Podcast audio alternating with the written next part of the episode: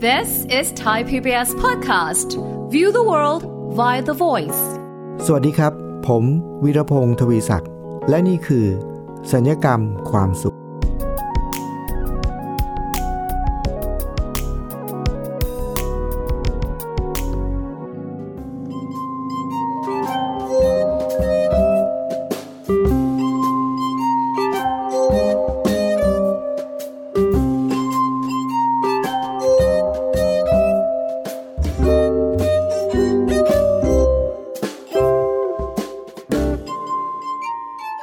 คุณผู้ฟังครับมีคำอยู่คำหนึ่งเป็นคำสั้นๆครับ แล้วก็เป็นคำภาษาอังกฤษนะแต่ว่าเป็นคำภาษาอังกฤษสั้น ๆ ที่พอพูดปุ๊บเราก็จะคุ้นดีนะคุ้นคุ้นชินกับคำนี้ดี เพียงแต่ว่าเวลาที่พูดถึงคำคำนี้แล้วเนี่ยหลายคนได้ยินก็อาจจะนึกถึงอะไรที่หลากหลายนะครับ ผมเพิ่งไปได้สัมภาษณ์มาคนหนึ่งว่า ได้ยินคำคำนี้แล้วนึกถึงอะไรนะครับคำที่ว่านี้คือคำว่า ดัมเบล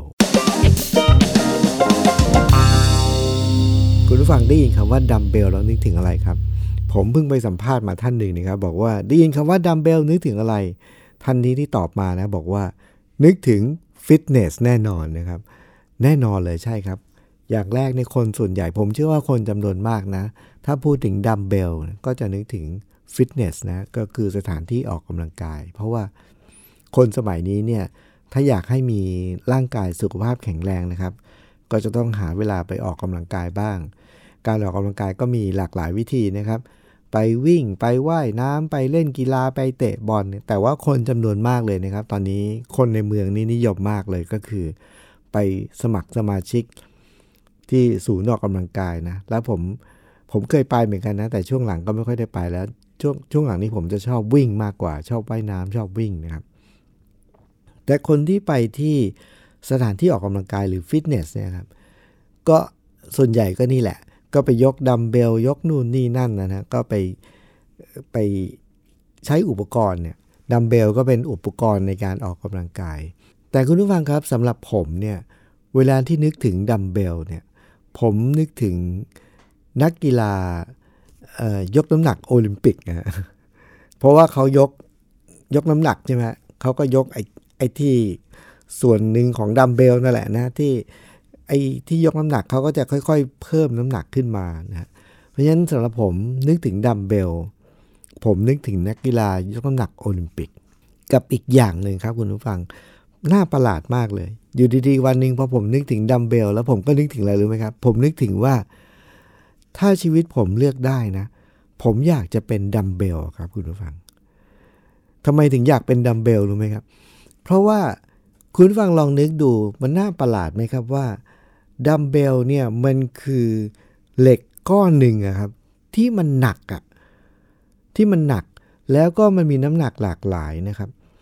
น้ำหนักหลากหลายก็คือมีตั้งแต่ครึ่งกิโล1กิโล2กิโลอย่างเงี้ยถ้าดัมเบลที่เรายกแบบปกติ มันก็จะเราก็ค่อยๆเลือกขนาดที่หลากหลายได้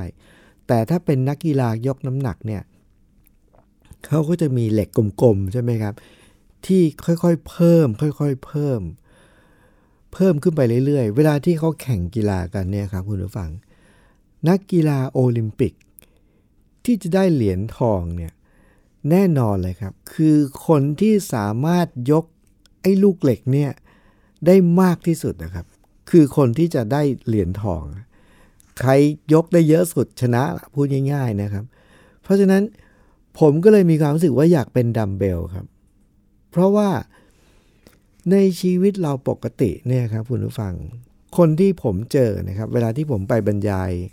พัฒนาทรัพยากรมนุษย์ให้กับบริษัทต่างๆ เนี่ย คนที่ผมเจอเกือบทั้งหมดนะครับ เขาจะมองว่าในชีวิตเขา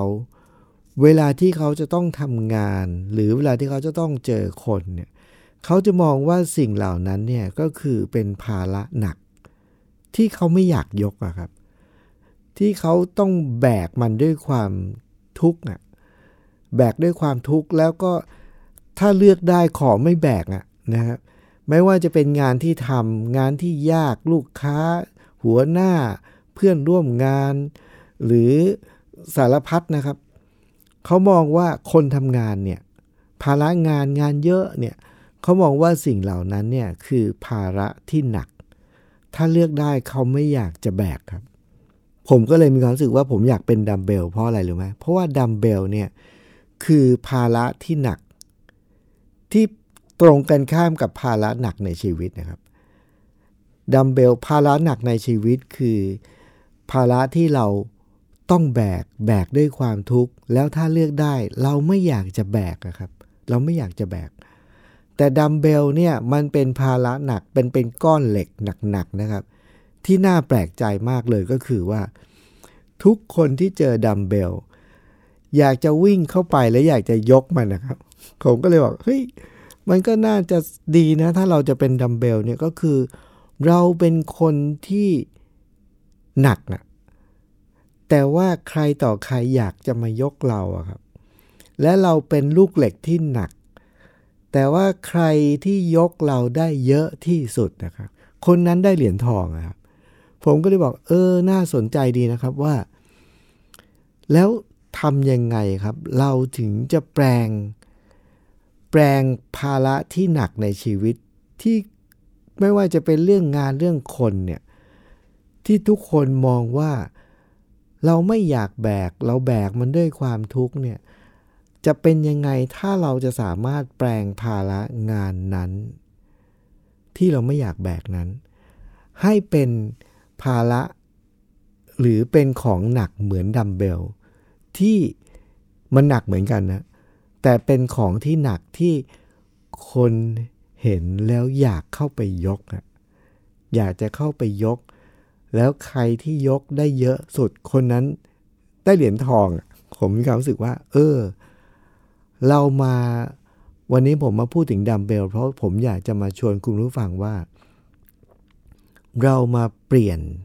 ภาระที่เราต้องแบกที่เราไม่อยากจะแบก แบกด้วยความทุกข์เนี่ย ให้สิ่งนั้นเนี่ยแปลงเป็นดัมเบลได้ไหม ก็คือเป็นก้อนเหล็กที่หนักที่เราอยากจะยกมัน แล้วถ้าเรายกมันได้เยอะเท่าไหร่ เราก็จะได้เป็น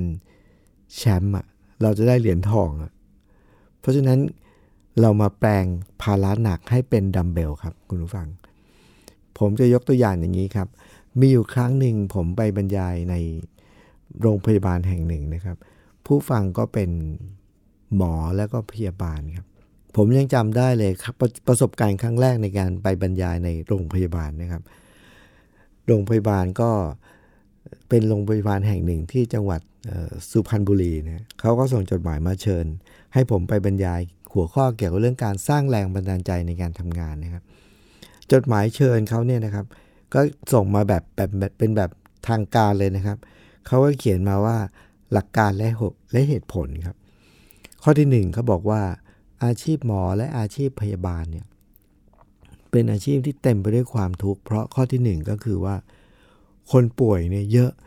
ดูแลไม่ทัน เหนื่อยมากแล้วก็ทุกข์มาก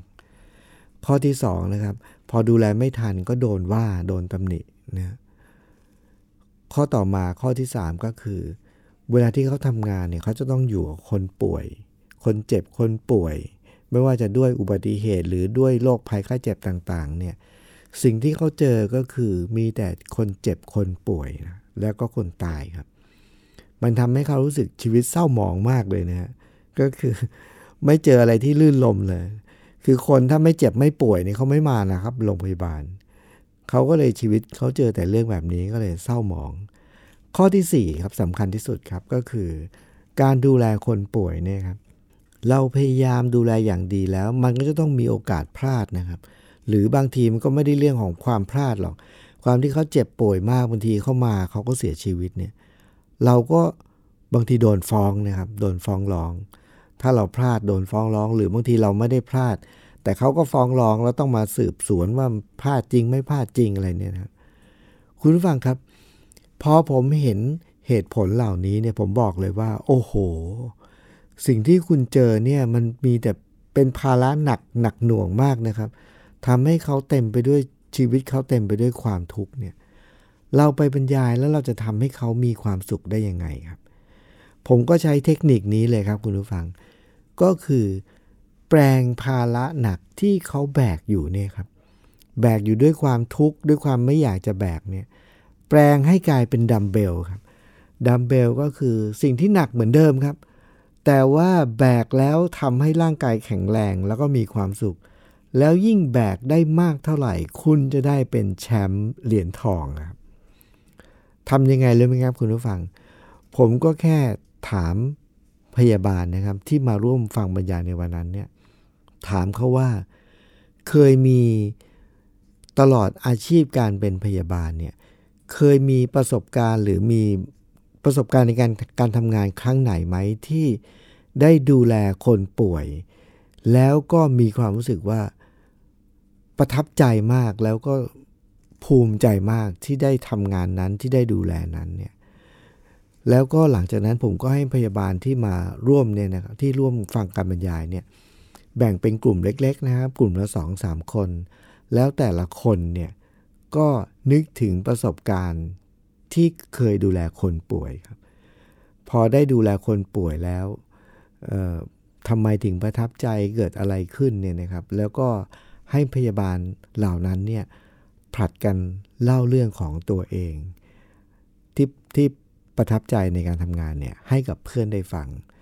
ในกลุ่มย่อยนั้น 3-4 คนเนี่ยก็สลับกันเล่าคนนู้นเล่าคนนี้เล่า เล่าไปเล่ามานะครับคุณผู้ฟังครับ เชื่อไหมครับว่าระหว่างที่เล่าเนี่ยมันเป็นเรื่องที่เขาประทับใจบางคนเนี่ยก็บอกว่าประทับใจที่ได้ดูแลยายแก่ๆคนหนึ่งที่แก่แล้วก็ ลูกหลานก็ไม่ได้ดูแล แล้วก็มาโรงพยาบาลด้วยความเจ็บป่วยหนักมาก แล้วก็ไม่มีคนดูแล ไม่มีญาติอะไรเงี้ยพอเห็นว่าคุณยายคนนี้ไม่มีใครเนี่ยพยาบาลก็เลยสงสารนะครับ ก็เลยดูแลเขาอย่างเต็มที่เลยนะเหมือนกับตัวเองเป็นลูกเป็นหลานเลยนะครับพอดูแลเสร็จแล้วพอคุณยายเขาหายป่วยเนี่ยนะครับเขาเขาประทับใจมากแล้วเขาก็ รักพยาบาลคนนี้มาก จนกระทั่งก่อนที่ออกจากโรงพยาบาลเนี่ยคุณยายเขาก้มลงไปกราบเลยเนี่ยก็คือเขาสำนึกในบุญคุณของพยาบาลมากที่ดูแล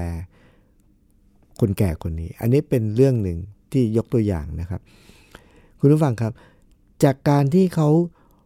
แบ่งกลุ่มกันแล้วก็เล่าประสบการณ์ของการทำงานที่เขาประทับใจและทำให้เขามีความสุขเนี่ยในกลุ่มเขาเนี่ย บรรยากาศในการเล่าเนี่ยคุณผู้ฟังเชื่อไหมครับว่า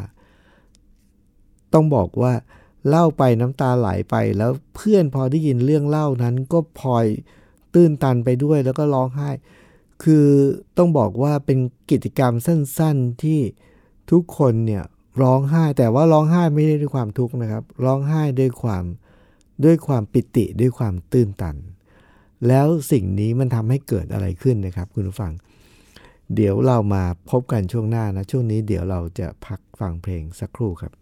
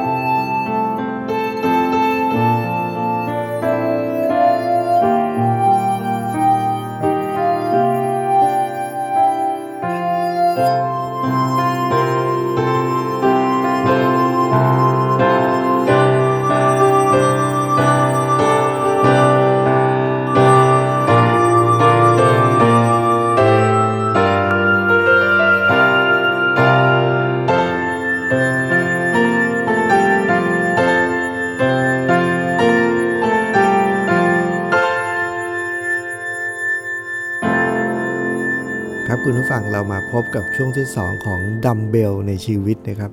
คือดัมเบลคือสิ่งที่เราสิ่งที่มีน้ำหนักหนักนะครับ แต่มันแตกต่างจากภาระที่หนักในชีวิต ภาระหนักในชีวิตเราไม่อยากแบกครับ แบกด้วยความทุกข์ระทมด้วยความจำใจ แต่ดัมเบลก็คือ วัตถุสิ่งของที่มีน้ำหนักหนักครับแต่ทุกคนต่าง วิ่งเข้าหาแล้วอยากจะไปยกสิ่งที่มีน้ำหนักนี้ ยกด้วยความด้วยความสุขนะครับ แล้วก็ใครที่ยกได้เยอะสุดก็คือคนที่ได้เป็นแชมป์ครับ เมื่อสักครู่นี้ผมก็เลยบอกว่าผมได้แปลงภาระหนักที่เราแบกด้วยความทุกข์เนี่ยมาเป็นดัมเบลก็คือ เรายังคงจะต้องแบกสิ่งนั้นครับ แต่ว่าเราจะแบกมันไม่ใช่ด้วยความทุกข์ด้วยความจำใจ แต่ จะแบกมันอย่างมีความสุข แล้วใครที่ยิ่งแบกสิ่งนี้ไว้ ก็จะยิ่งมีความสุขมากขึ้น นั่นก็คืออะไรรู้ไหมคุณฟังก็คืออย่างที่ผมบอกว่าพยาบาลเนี่ยภาระหนักเขาคือการดูแลคนป่วย ถ้าเขาดูแลคนป่วย แล้วมองว่ามันเป็นสิ่งไม่สวยงาม มองว่าโดนด่ามองว่าโดนร้องเรียนนะครับเขาก็จะแบกนั้นน่ะแบบด้วยความทุกข์ แต่ถ้าเกิดเขายังคงทำสิ่งเดิมคือการดูแลคนป่วย แต่ว่าเขาไม่ได้ทำในฐานะที่แบกเป็นภาระ แต่ว่าแค่นึกถึงประสบการณ์สักครั้งหนึ่งว่าเราเคยดูแลคนป่วยอย่างดี แล้วการทำงานของเราเนี่ยที่เรารู้สึกว่ามันหนักเนี่ยมันกลับไปช่วยทำให้คนคนหนึ่งมีความสุข เขามีสุขภาพดีขึ้น เขามีสุขภาพกายดีขึ้น สุขภาพใจดีขึ้น แล้วเขาก็มีความสุข แล้วเขาก็กลับมาขอบคุณเรา กลับมาขอบอกขอบใจเราเนี่ย คุณฟังเชื่อไหมครับว่ามันทำให้เราเนี่ยรู้สึกว่าสิ่งที่เราทำนั้นไม่ว่ามันจะหนักขนาดไหนเนี่ย มันกลายเป็นว่าเรามีความสุขมากขึ้นไปด้วยครับ คุณฟังเชื่อไหมครับว่า อาชีพพยาบาลเนี่ยมีอยู่ครั้งหนึ่งครับเคยมี เคยมีเป็นข่าวในต่างประเทศนะครับ ผมเคยดู มีมีผู้หญิงคนหนึ่งเนี่ยเขาก็ตอนที่เขาท้องนะครับ แล้วเขาก็คลอดลูกครับ แล้วพอเขาคลอดลูกเสร็จแล้วเนี่ย วันที่เขากลับจากโรงพยาบาลเนี่ยครับ สามีเขาก็ขับรถไปรับ ไปรับกลับมาจากโรงพยาบาล แล้วระหว่างทางเนี่ยรถก็เกิดอุบัติเหตุครับคุณผู้ฟัง ตัวเขาเองบาดเจ็บนิดหน่อย สามีเขาเนี่ยเสียชีวิตในที่เกิดเหตุ ส่วนลูกเขาที่เพิ่งเกิดเนี่ยก็บาดเจ็บหนักพอสมควรครับ วันนั้นเนี่ยเขาได้รับการช่วยเหลือจากทีมแพทย์และทีมพยาบาลหน่วยกู้ภัยจำนวนมากเลยครับ ต่างทุ่มเทกำลังเพื่อช่วยเขาครับ แล้วก็ลูกครับ สามีเขาเนี่ยเสียชีวิตไปแล้วครับ มีหน่วยกู้ภัย มีพยาบาลมีหมอนะครับ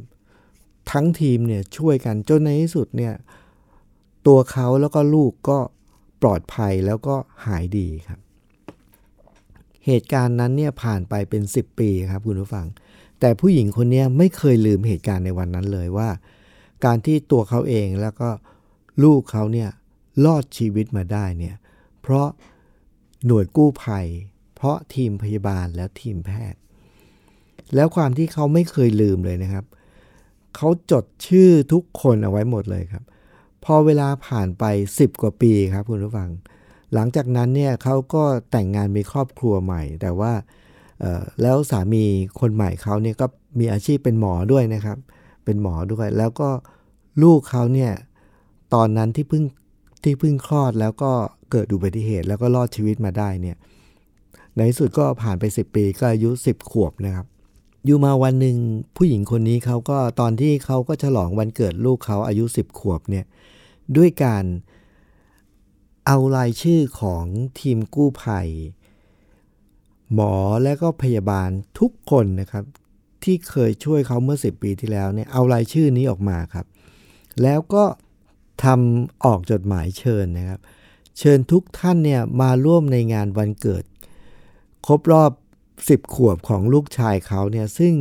เขาถือว่าทุกคนที่อยู่ในทีมนั้นเนี่ยเป็นสิบกว่าคนนะครับ คือคนที่มีส่วนช่วยที่ทำให้ลูกเขาเนี่ยมีชีวิตรอด แล้วก็เติบโตมาจนถึงวันนี้ เชื่อไหมครับว่าคุณผู้ฟังเขาสามารถตามสืบสาะเพราะว่าสิปีผ่านไปแต่ละคนก็มีการโยกย้ายย้ายตำแหน่งย้ายทำงานอะไรอย่างเงี้ยนะครับ ชีวิตก็มีการเปลี่ยนแปลง แต่ว่าเขาตามจนเจอทุกคนนะครับ แล้วพอทุกคนพอได้รับจดหมายเนี่ยก็กลับมาร่วมงานวันเกิดนี้ ในสารคดีที่ผมได้ชมเนี่ยเขาก็ตามไปสัมภาษณ์ หมอพยาบาลแล้วก็หน่วยกู้ภัย ทุกคนที่มาในงานนะว่ารู้สึกยังไงนะคุณฟังเชื่อไหมครับว่า ทุกคนพูดเกือบตรงกันเลยว่า ตลอดชีวิตในการทำงานของเขาเนี่ยก็คือหน่วยกู้ภัยหมอและพยาบาลเนี่ย ตลอดชีวิตเนี่ยต้องทำงานอย่างหนักนะฮะในการช่วยชีวิตคนเนี่ยมันเป็นงานที่มีความรับผิดชอบสูงมาก แล้วก็หนักมาก กดดันแล้วก็เครียดมาก ตลอดชีวิตการทำงานตลอดมาเนี่ยไม่เคยมีผู้ป่วยคนไหน ย้อนกลับมาขอบคุณเลยนะครับ ไม่เคยมีเลย เนี่ยเป็นครั้งแรกที่เขาเจอว่ามีมีผู้ป่วยคนหนึ่งนะครับ ไม่ลืมเขา แล้วก็ผ่านไป 10 ปีเนี่ยส่งจดหมาย เพื่อให้เชิญทุกคนเนี่ยมาร่วมในงานวันเกิดลูกของตัวเอง เพื่อเป็นการขอบคุณครับทุกคนพอรู้อย่างนี้เนี่ยทำให้ทุกคนนรู้สึกว่า มีความสุขมากกับชีวิต แล้วก็มีความตื้นตันมาก คุณผู้ฟังเห็นไหมครับว่า ที่ผมพูดถึงดัมเบลของชีวิตเนี่ยก็คือว่าภาระภาระที่หนักในชีวิต งานที่เราทำถ้าเราบอกว่าเราแบกมันด้วยความหนัก ด้วยความจำใจไม่อยากแบก ถ้าถ้าเลือกได้คือจะไม่แบกทำมันด้วยความทุกข์เนี่ย เพียงแค่เราเปลี่ยนมุมมองว่า แล้วไอ้งานที่เราทำนั้นที่เราบอกว่าเราแบกมันน่ะด้วยความทุกข์ระทมเนี่ย ถามคำถามคือว่า งานนั้นเนี่ยมันมีส่วนช่วย หรือว่ามันมีประโยชน์อย่างไรกับใครนะครับ ถ้าเราหาเหตุผลเจอครับคุณฟัง มันจะเปลี่ยนจากภาระที่เราแบกแล้วหนักแล้วทุกข์เนี่ยมาเป็นดัมเบลครับดัมเบลก็คือสิ่งที่หนักเหมือนกันครับ แต่ว่ามันวางอยู่ตรงนั้นครับดัมเบลไม่มีใครบังคับให้ใครไปยกดัมเบลนะครับ แต่ดัมเบลมันหนักเนี่ยแล้วมันวางอยู่ตรงนั้น แต่ทุกคนที่ไปที่ฟิตเนสเนี่ยครับ จงใจแล้วก็ตั้งใจแล้วก็เต็มใจที่จะเดินไปหามันเองนะครับ แล้วก็หยิบมัน แล้วก็ยกมันซ้ำแล้วซ้ำเล่า เพราะอะไรครับ เพราะเขารู้ว่าดัมเบลเนี่ยคือสิ่งที่หนักที่เขายกแล้วมันจะทำให้ร่างกายเขาแข็งแรงขึ้น และถ้าเป็นนักกีฬายกน้ำหนักนะครับ เขารู้ว่ายิ่งเขายกมันมากขึ้นเท่าไหร่นะเเขาจะแข็งแกร่งมากขึ้นทั้งนั้น แล้วในเวลาที่เขาไปแข่งขันนะครับ ถ้าเกิดเขายกมันได้เยอะกว่าคู่แข่ง เขาเป็นแชมเปี้ยนครับคุณผู้ฟังครับ ภาระงานถ้าเราเปลี่ยนเป็นดัมเปลครับ มันยังคงหนัก แต่เรารู้ว่าเราแบกสิ่งนั้นเพื่ออะไรแล้วเราจะแข็งแกร่งขึ้น เราจะเติบโตขึ้น มันมีประโยชน์ต่อคนอื่น โดยเฉพาะอย่างยิ่งทั้งงานที่เราทำนะ มันมีประโยชน์ต่อคนอื่น แล้วมันไปช่วยชีวิตคนอื่น หรือมันไปพัฒนาคนอื่น จริงๆ วันนี้ผมยกตัวอย่างอาชีพพยาบาลนะครับ แต่ทุกอาชีพครับ ทุกอาชีพ มันจะมีแง่มุมนี้เสมอครับ ถ้าเราหาเจอเนี่ยงานเราจะเปลี่ยนจากภาระหนักที่ไม่อยากแบกกลายเป็นดัมเบลทันทีนะครับ ยกตัวอย่างเช่น อีกอาชีพหนึ่งก็ได้ที่ผมต้องเจอบ่อยๆ ครูเนี่ยครับ คุณฟังเชื่อไหมครับว่าอาชีพครูในปัจจุบันเนี่ยเป็นอาชีพที่ต้องบอกว่าไม่ง่ายนะครับ ไม่ง่ายเพราะอะไรครับ เป็นที่รู้กันว่าอาชีพครูในประเทศไทยนะครับ เป็นอาชีพที่เงินเดือนน้อยนะครับ เคยมีบางคนพูดถึงขั้นว่าเป็นความจริงนะครับ คือครูเนี่ยอาชีพเงินเดือนของอาชีพครูเนี่ยน้อยกว่ารายได้ของครูเนี่ยน้อยกว่าคนขับแท็กซี่นะครับ คนขับแท็กซี่เนี่ยอาชีพเงินเดือนเขารายได้เฉลี่ยเฉลี่ยเนี่ยมากกว่าอาชีพครูนะครับ แต่ว่าอาชีพครูเนี่ยความรับผิดชอบสูงมากนะมีความรับผิดชอบในการพัฒนาเด็ก ต้องเผชิญกับเด็กครูหนึ่งคนต้องดูแลเด็กหนึ่งห้องเนี่ยสามสิบสี่สิบห้าสิบคนนะครับ ที่จริงผู้ปกครองในยุคนี้เนี่ยน่าจะเข้าใจครูมากขึ้นเพราะอะไรครับ เวลาที่เด็ก ไปเรียนโรงเรียนไม่ได้นะครับ ด้วยด้วยเรื่องเกี่ยวกับโรคระบาดเนี่ยต้องอยู่ที่บ้านเนี่ยพ่อแม่ต้องดูแลเด็กทั้งวัน 3 คนลูกตัวเอง พ่อแม่แทบไม่ไหวนะครับ แต่ว่าครูเนี่ยต้องดูแลเด็กทั้งห้องนะครับ30 40 50 คน ทั้งปีด้วยนะครับ ลองนึกดูว่ามันจะหนักหน่วงขนาดไหน งานหนักรับผิดชอบสูงครับ แล้วเงินเดือนก็น้อยครับ แต่ถามว่าแล้วครูเอาพลังงานมาจากไหน ผมเคยสัมภาษณ์ครูหลายท่านครับ ครูบอกว่า ทุกครั้งที่เขาเห็นเด็กเจริญก้าวหน้าแล้วเติบโต มันทำให้เขาชุ่มชื้นหัวใจ แล้วทำให้เขาเนี่ยมีพลังงานครับ คุณฟังเห็นไหมครับว่า ภาระที่หนักถ้าเราแบกมันด้วยความจำใจเราก็มีความทุกข์ครับ แต่ถ้าเราเปลี่ยนภาระนั้นให้เป็นดัมเบลนะคือเป็นของที่หนักเหมือนกัน แต่เราแบกมันไม่ได้ด้วยความจำใจครับ แบกด้วยความเต็มใจ เพราะเรารู้ว่าเราจะได้ประโยชน์จากสิ่งนี้ ชีวิตเราก็จะมีความสุข คุณผู้ฟังครับ รายการสัญญกรรมความสุข รายการที่จะ